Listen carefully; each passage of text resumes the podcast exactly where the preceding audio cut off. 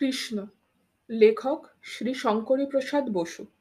Ananda publishers private limited প্রকাশিত, প্রথম প্রকাশ June উনিশশো তিরাশি। দ্বিতীয় অধ্যায়। বসুদেব দেবকীর মতো অভিশপ্ত জীবন আর কখনো কারও হয়েছে কিনা সন্দেহ।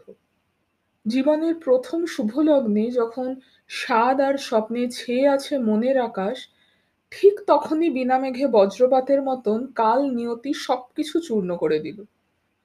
নববিবাহিত দম্পতির ফুলসজ্জা হলো কঠিন শীতল প্রস্তরভূমি অলঙ্কার হলো লৌহ শৃঙ্খল।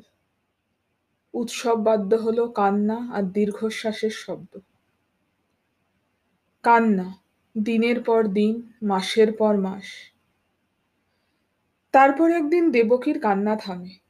সুখের শিহরণে তার দেহ রোমাঞ্চিত। প্রথম সন্তান হবে। সেই সম্ভাবনা দেখা গেছে। বুকের ভিতর ভয়ের কাঁপন, তবু বড় আশায় বসুদেবকে দেবকী বলেন? বলো, আমার সন্তান হলে দাদা নিশ্চয়ই তাকে মারবেন না? এতখানি নিষ্ঠুর কি তিনি হতে পারেন? বসুদেব জানেন কত মিথ্যা এই আশা। তবু সেই মুহূর্তে দুঃখিনী দেবকীকে আঘাত করতে তার মন সরে না। সান্ত্বনা দিয়ে বলেন, তোমার দাদা কংস তোমাকে সত্যই ভালোবাসেন তোমার প্রথম সন্তানকে মেরে ফেলার মতন পাপ কাজ তিনি করবেন, ভাবাই যায় না। বহু সাধের প্রথম সন্তান অবশেষে জন্মালো। কোল ভরা ছেলে, বুকে তুলে নিয়ে দেবকী সব দুঃখ ভুলে যান। বসুদেবের বুকেও আনন্দের তুফান।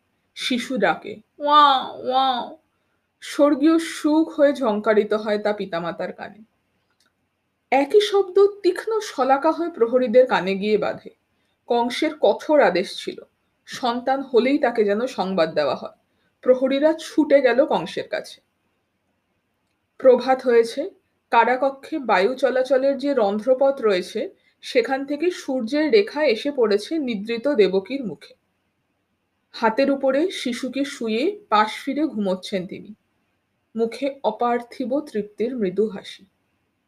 ফুলের মতন শিশুটি, সেও নিদ্রিত। বসুদেবের নিদ্রাভঙ্গ হয়েছে, মুগ্ধ নেত্রে তিনি দৃশ্যটি দেখছেন।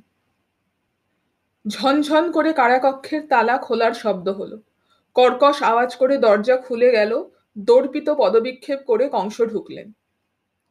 আর তখনই দেবকীর ঘুম ভেঙে গেল। আতঙ্কে চেঁচিয়ে উঠলেন। কে? কে?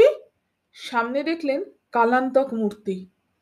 কংস দেবকের দিকে নির্মম হাত বাড়িয়ে দিলেন। দাও। সন্তানকে দু হাতে বুকে চেপে ধরে দেবকী আকুল হয়ে বললেন, না না না! কংসের নিষ্ঠুর হাত এগিয়ে গিয়ে মায়ের বুক থেকে উপড়ে টেনে আনলো শিশুটিকে। তারপর পিছন ফিরে দ্বারের দিকে এগোলেন। দেবকী পাগলের মতো দুই হাত বাড়িয়ে বললেন, দয়া করো, নিয়ে যেও না ওকে, আমার ছেলেকে ফিরিয়ে দাও। তিনি ছুটে যেতে চাইলেন। পায়ের শৃঙ্খলে বেঁধে মর্মান্তিক আর্তনাদ করে মূর্ছিত হয়ে পড়লেন। কংস অট্টহাস্য করলেন। হাতে ধরা শিশুটি কোকিয়ে কাঁদল। প্রস্তর মুক্তির মতো বসে রইলেন বসুদেব।